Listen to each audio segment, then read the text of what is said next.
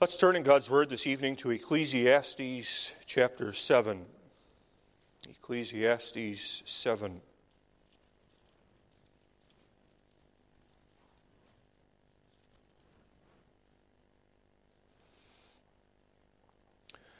These are the words of the preacher, the son of David Solomon. A good name is better than precious ointment, and the day of death than the day of one's birth. It is better to go to the house of mourning than to go to the house of feasting, for that is the end of all men, and the living will lay it to his heart. Sorrow is better than laughter for by the sadness of the countenance the heart is made better. The heart of the wise is in the house of mourning, but the heart of fools is in the house of mirth. It is better to hear the rebuke of the wise than for a man to hear the song of fools. For as the crackling of thorns under a pot, so is the laughter of the fool. This also is vanity. Surely oppression maketh a wise man mad, and a gift destroyeth the heart. Better is the end of a thing than the beginning thereof, and the patient in spirit is better than the proud in spirit. Be not hasty in thy spirit to be angry, for anger resteth in the bosom of fools. Say not thou, what is the cause that the former days were better than these? For thou dost not inquire wisely concerning this. Wisdom is good with an inheritance, and by it there is profit to them that see the sun. For wisdom is a defense, and money is a defense. But the excellency of knowledge is that wisdom giveth life to them that have it. Consider the work of God, for who can make that straight which he hath made crooked? In the day of prosperity be joyful, but in the day of adversity consider.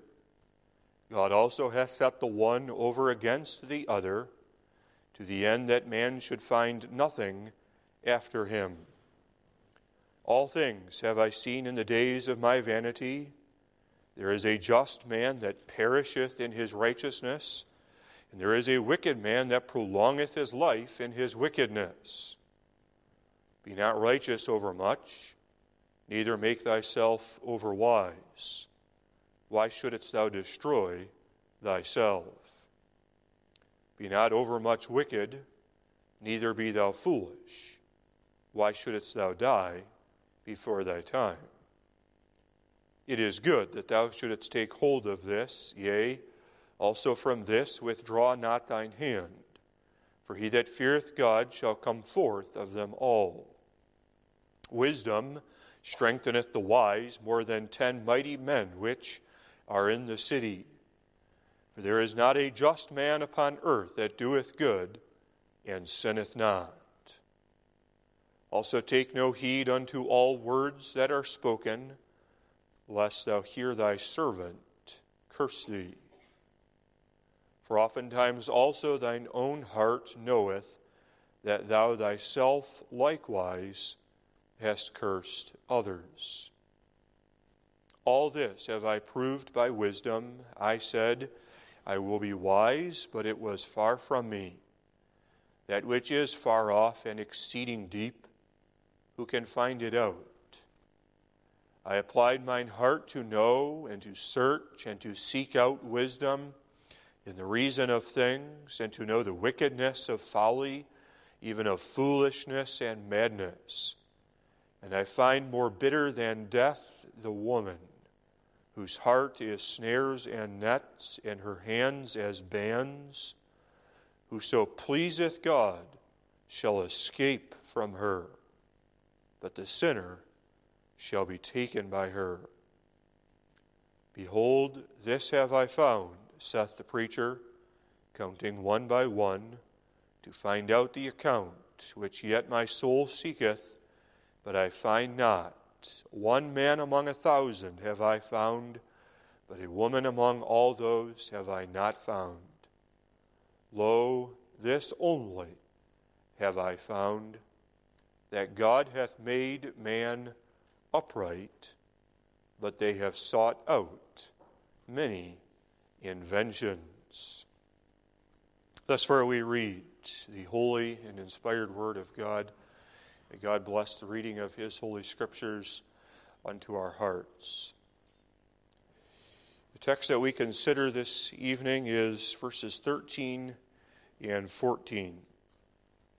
Consider the work of God, for who can make that straight which he hath made crooked? In the day of prosperity, be joyful, but in the day of adversity, consider. God also hath set the one over against the other, to the end that man should find nothing after him.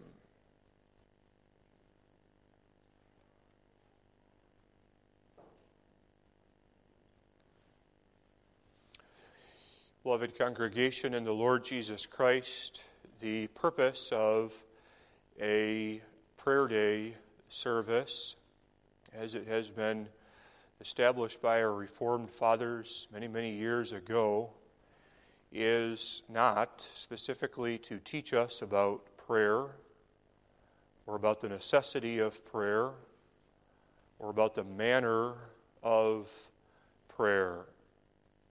But rather, the purpose of a prayer day service is to ask for God's blessing upon the upcoming, upcoming crop season. It is to ask for God to give rain and sunshine, to ask for God to give strength to those who plant crops, those who labor with both crops and with animals, so that there might be food for God's people. It is the springtime equivalent of Thanksgiving in the fall time the springtime, we are looking ahead, anticipating the upcoming growing season. In the fall time, we're looking back and we're thanking God for what He has provided for us. And so, with that in mind, then, we look at a text that teaches us about labor. The reality is that not all of us, in fact, for many of us, we are not specifically connected to agriculture, that we depend on agriculture and farming. Few of us are actually farmers. God is pleased to use the means of our labor as the means by which we have an income, and from that income, then we purchase food from the farmers. And so we look this evening then at a text that teaches us about labor. And especially, it teaches us about the environment in which we labor. Consider, the wise man says, consider the work of God, for who can make that straight which he hath made crooked? What is the environment in which you labor? The Word of God is it's crooked. Your workplace is crooked. Whether you, as a mother, toil in the home, or whether you, as a husband, toil in the shop, in the office, in the school, the workplace is crooked. And who can make straight what God has made crooked? God's crooked works. First of all, we'll ask what? What are these crooked works? Secondly, how? And by that, we intend to ask the question how are we to respond to these crooked works? How do we respond? Third, why? For what purpose has God ordained that there be crooked works? What, how, why? Consider the work of God, for who can make straight which he hath made crooked? The reality is, there is that which is crooked upon this earth. And you do not need me to defend that reality,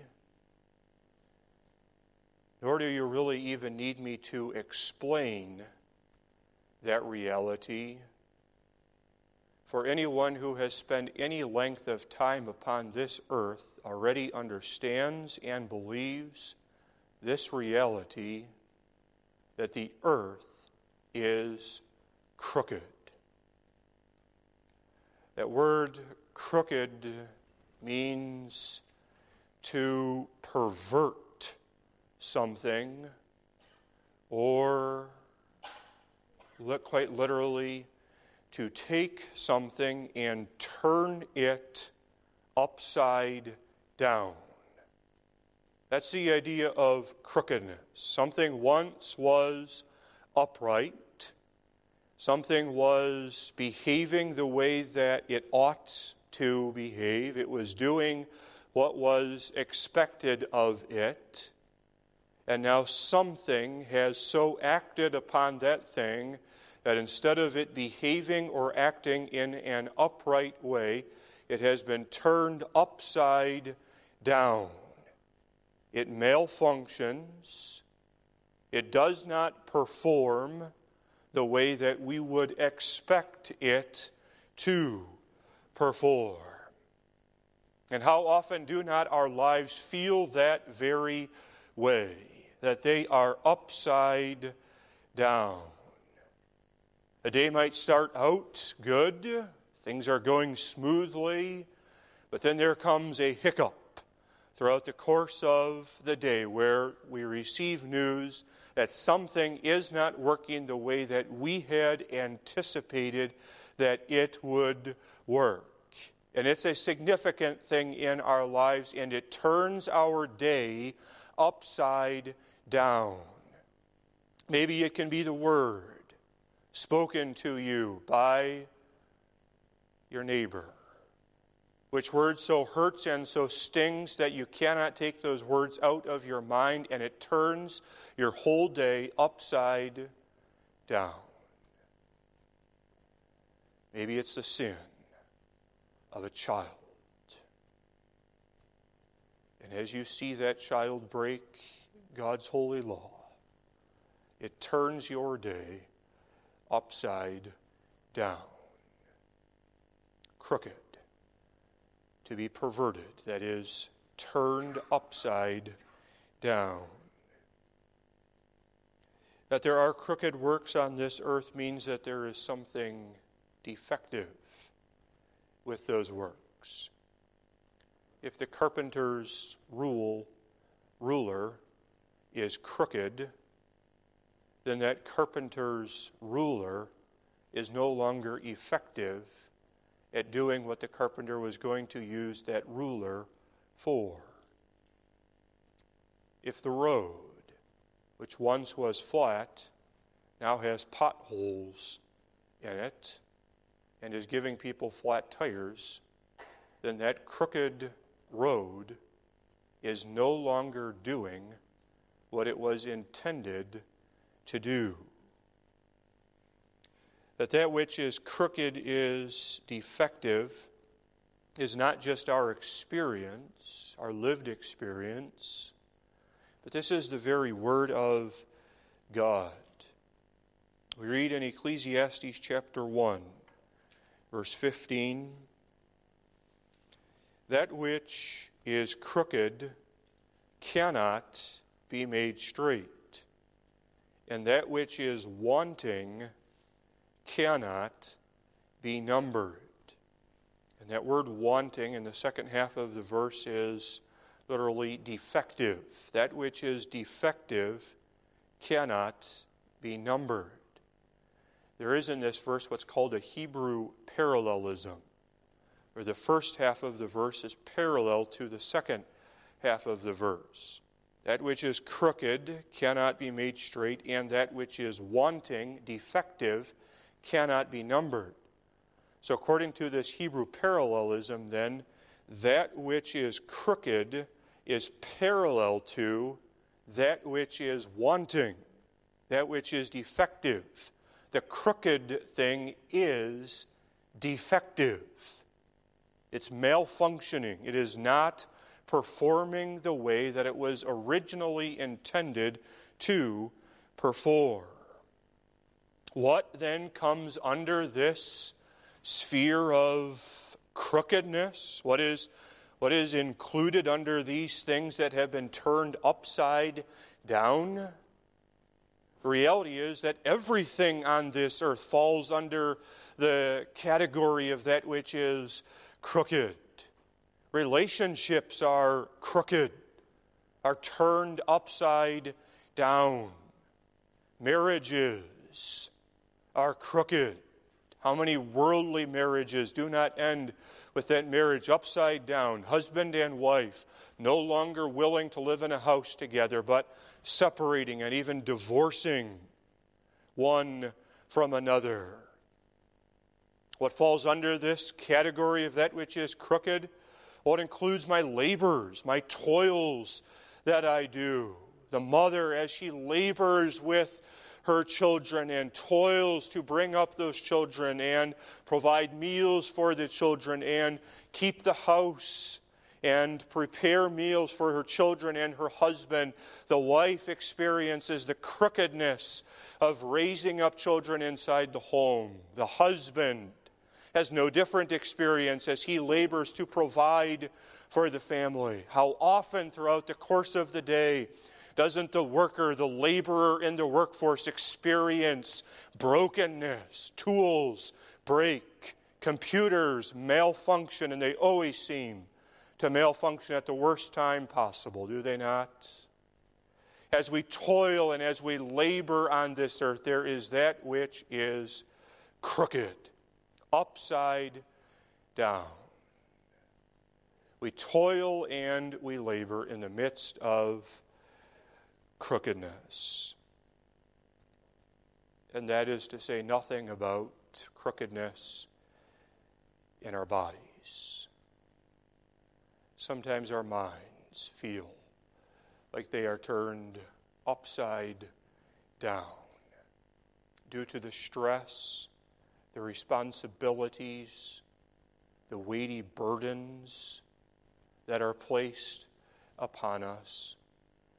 It feels as if one more burden is put on our plate, then our whole world will come collapsing down. The body weakens, deteriorates, until at last the body gives up the ghost, and it's put down in the ground, and that body returns to the dust, crooked. Now, the astounding statement of this text is that these crooked works are attributed to God. These are God's crooked works. Verse 13, of Ecclesiastes 7 Consider the work of God. For who can make that straight which he hath made crooked? That borderline seems like heresy to say that God is the one who is responsible for crooked works. If it is the case that that which is crooked is that which has been turned upside down, if it is the case that that which is crooked is malfunctioning, even defective, something is wanting from that thing, then can we truly say that God's works are crooked? To say that God's works are crooked seems akin to saying that God's works are sinful, that God has done something immoral, that God has done something that is not holy and that is not upright and that is not just, but that God has done something that is fallen, that is depraved, that is corrupt. And we all understand that that cannot be then the explanation of this verse, for we believe that God is good and that God is the overflowing fountain of all good. The psalmist confesses, Psalm 18, verse 30, As for God, his way is perfect. And in the Belgic Confession, our Reformed fathers likewise confess this truth that, according to Belgic Confession, Article 13, God neither is the author of, nor can be charged with the sins that are committed.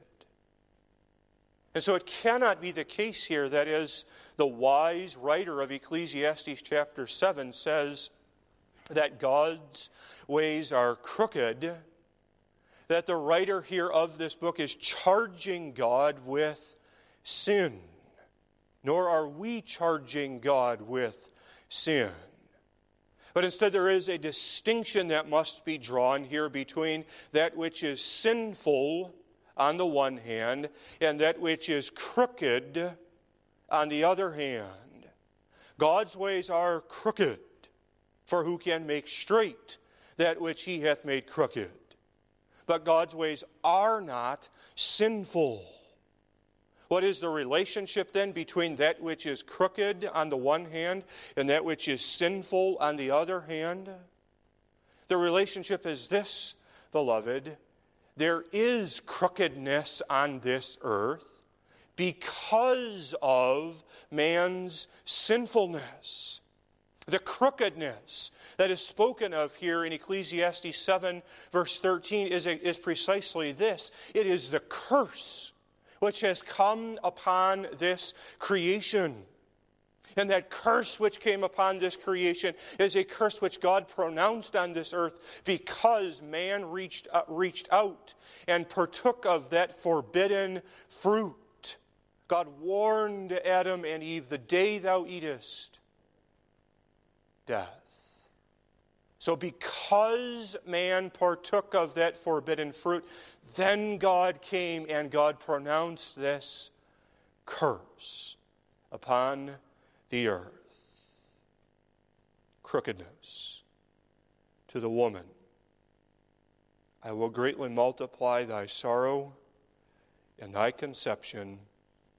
In sorrow thou shalt bring forth children. To the man, cursed is the ground for thy sake. In sorrow shalt thou eat of it all the days of thy life. Thorns and thistles shall it bring forth to thee. In the sweat of thy face shalt thou eat bread till thou return to the ground. That's why there's crookedness. Because you and I, as we were represented in our head, Adam, are guilty because we reached out and because we sinned against God.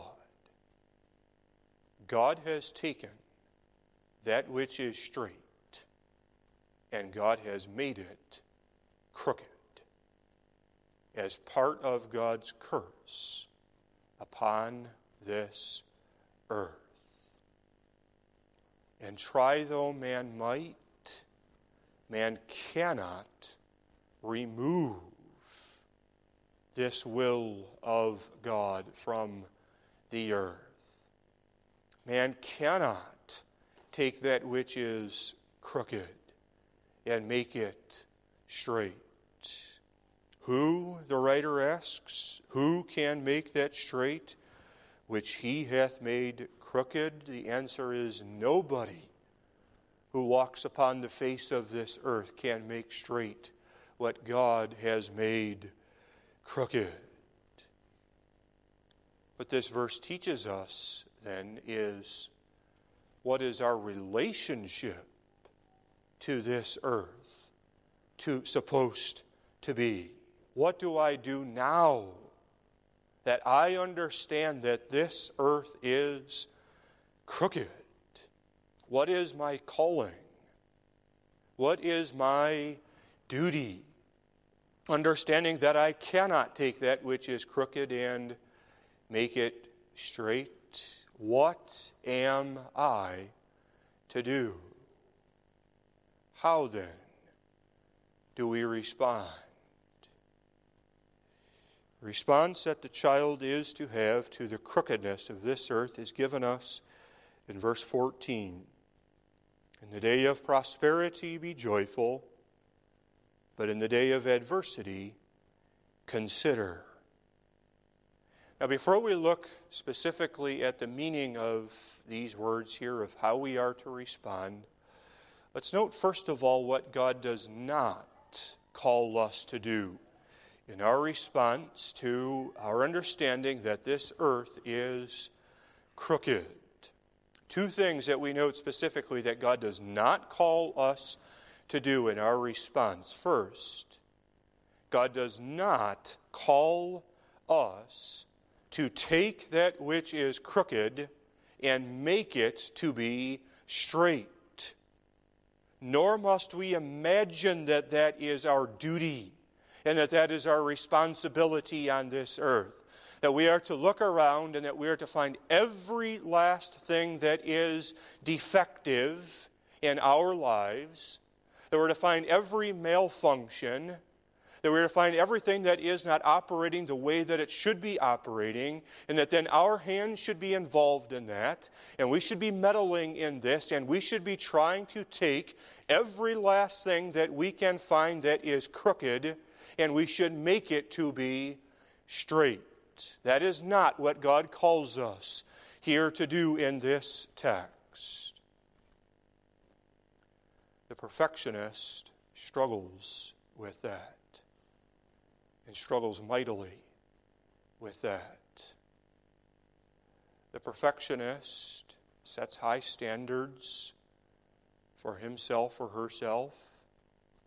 The perfectionist has a good vision of how things should go.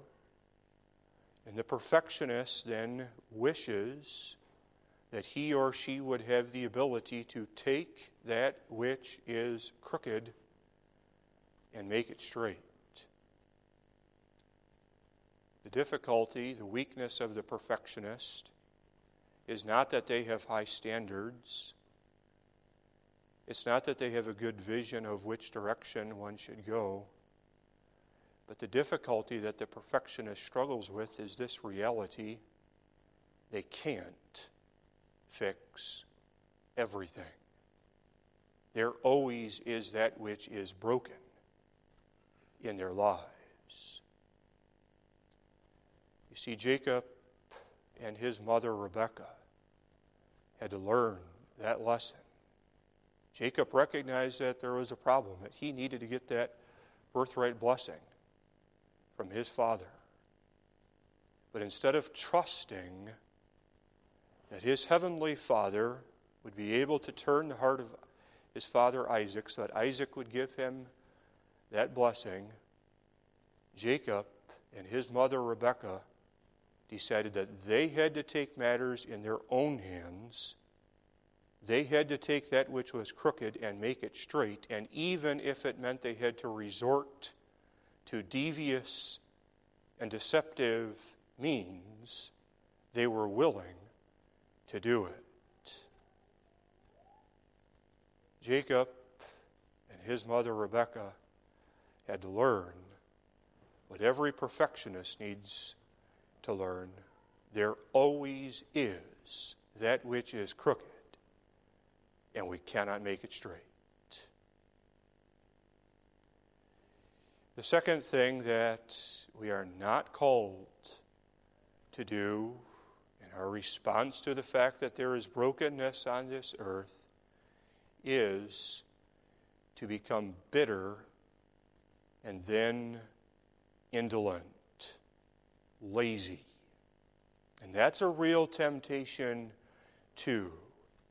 One, seeing the brokenness on this earth, seeing that there are relationships that are broken, seeing that there are physical things in the workplace that are broken, seeing that bodies suffer and are broken, and eventually the bodies will return to the dust. There is the temptation, on the other hand, to become angry and bitter about all of the brokenness that is upon this earth, and then simply to throw one's hands up in despair and say, I can't do it. If there's this much brokenness and this much corruption on this earth, I, I, I just can't do it anymore. And then that person just checks out of any type of involvement in the workplace, any type of involvement in the school, any type of involvement in the church.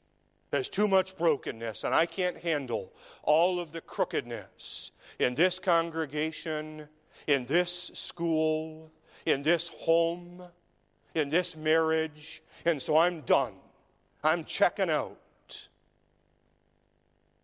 That's not what God calls us to do either. See, Elijah struggled with that. Elijah had been given a mighty victory by God on Mount Carmel. But then the very next day, where was Elijah at? Under the juniper tree, asking God to take his life. I can't do it anymore. I'm done. That's not what God calls us to do. Yes, there is crookedness. Yes, there are things that are turned upside down. But what does God call us to do? Understanding that reality. Two things he tells us. Verse 14 In the day of prosperity, be joyful, but in the day of adversity, consider. The day of prosperity. Sometimes it is God's good pleasure to grant us a day of prosperity. It seems that it is just a day, a brief moment, and then that day of prosperity is over, and it goes back to being times of adversity. But sometimes God gives us that day, that day of prosperity, that day when things go smoothly, that day when we do not as keenly experience the brokenness and the hurt and the curse that rests upon this creation. Sometimes God gives us that day where everything seems to go smoothly. The work, we finish our checklists, at the home, the children are obedient. Our marriages are strong. There's peace in the church and in the school and in our homes. What do we do in that day of prosperity? In the day of prosperity, God says, be thankful. Be thankful because God has given that day of prosperity. We enjoy the day of prosperity not so much because we labored so hard and because we are so productive and because we managed to conquer brokenness on this earth, but rather we enjoy that day of prosperity because God, in His goodness, opened wide His hand unto us and gave us freely that day of prosperity. And so be thankful, not proud, but be thankful to God when He gives unto us that day of prosperity. For happy is that people whose God is the Lord. In the day of prosperity, be thankful. But what about when there isn't prosperity? But in the day of adversity, consider. And the same thing that we said about it being a day of prosperity, we must repeat here as well. It is but a day of adversity. Sometimes it doesn't seem that way. Sometimes it seems like this day of adversity goes on and on and on.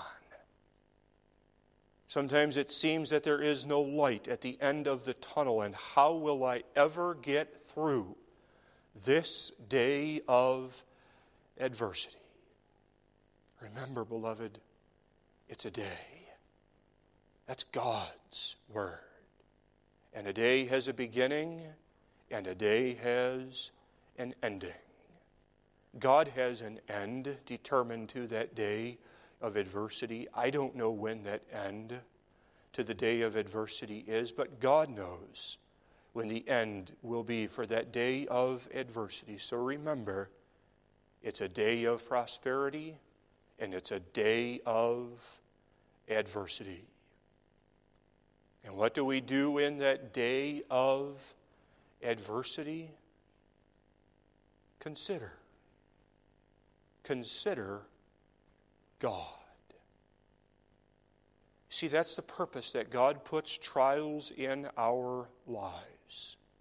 It is so that we might, according to Psalm 46, be still and know that I am God.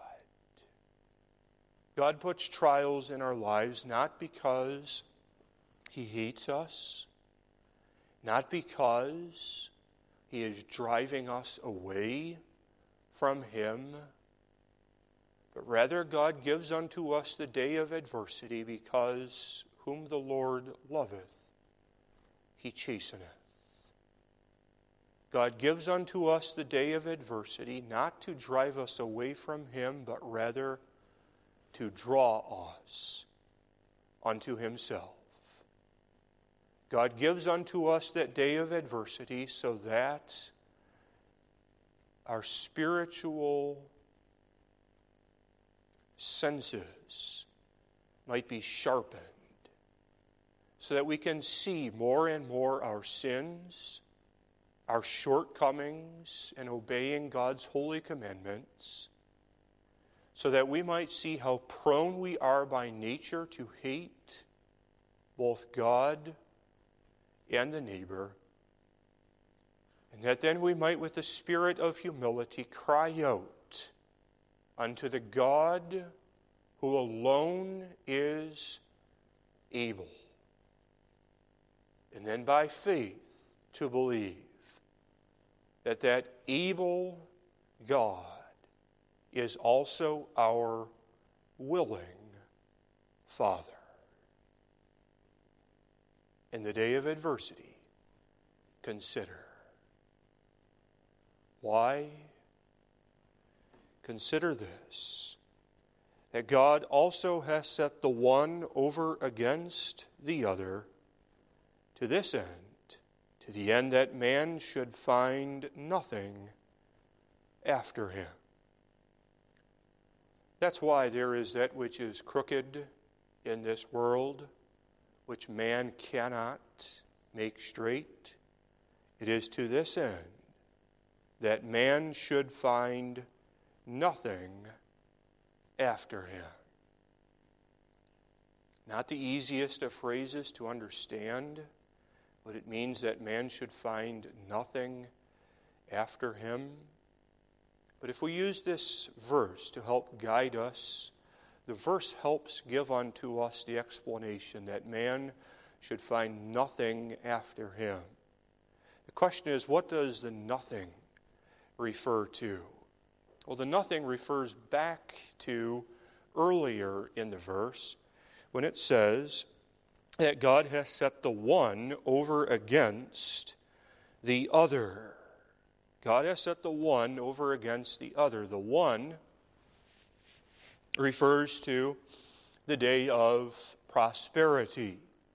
So, on the one hand, God gives the day of prosperity, and God has set that day of prosperity to be over against the other day. The other day is the day of adversity.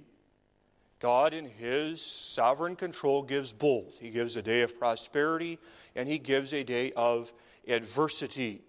Now, at the conclusion of this verse, God says, To this end, for this purpose, that man should find nothing after him. And the nothing refers to those, varied experiences that the child of God has while walking upon this earth.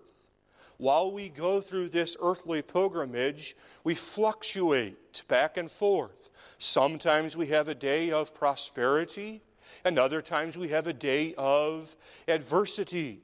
Sometimes there are days that are good, and sometimes there are days that are evil, corrupt.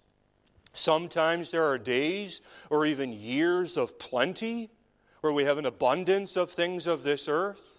And other times there are days and even years where there's poverty and the shortage, a shortage of the basic essentials of the things of this earth. And for as long as God is pleased to have us on this earthly pilgrimage, we, we, we vacillate back and forth between this day of prosperity on the one hand and this day of adversity on the other hand. This earth is like a school, our, school, teaching us about God's sovereign control as we go from one extreme to the other extreme, the day of adversity to the day of prosperity. But then the writer says, to this end, that man should find nothing after him.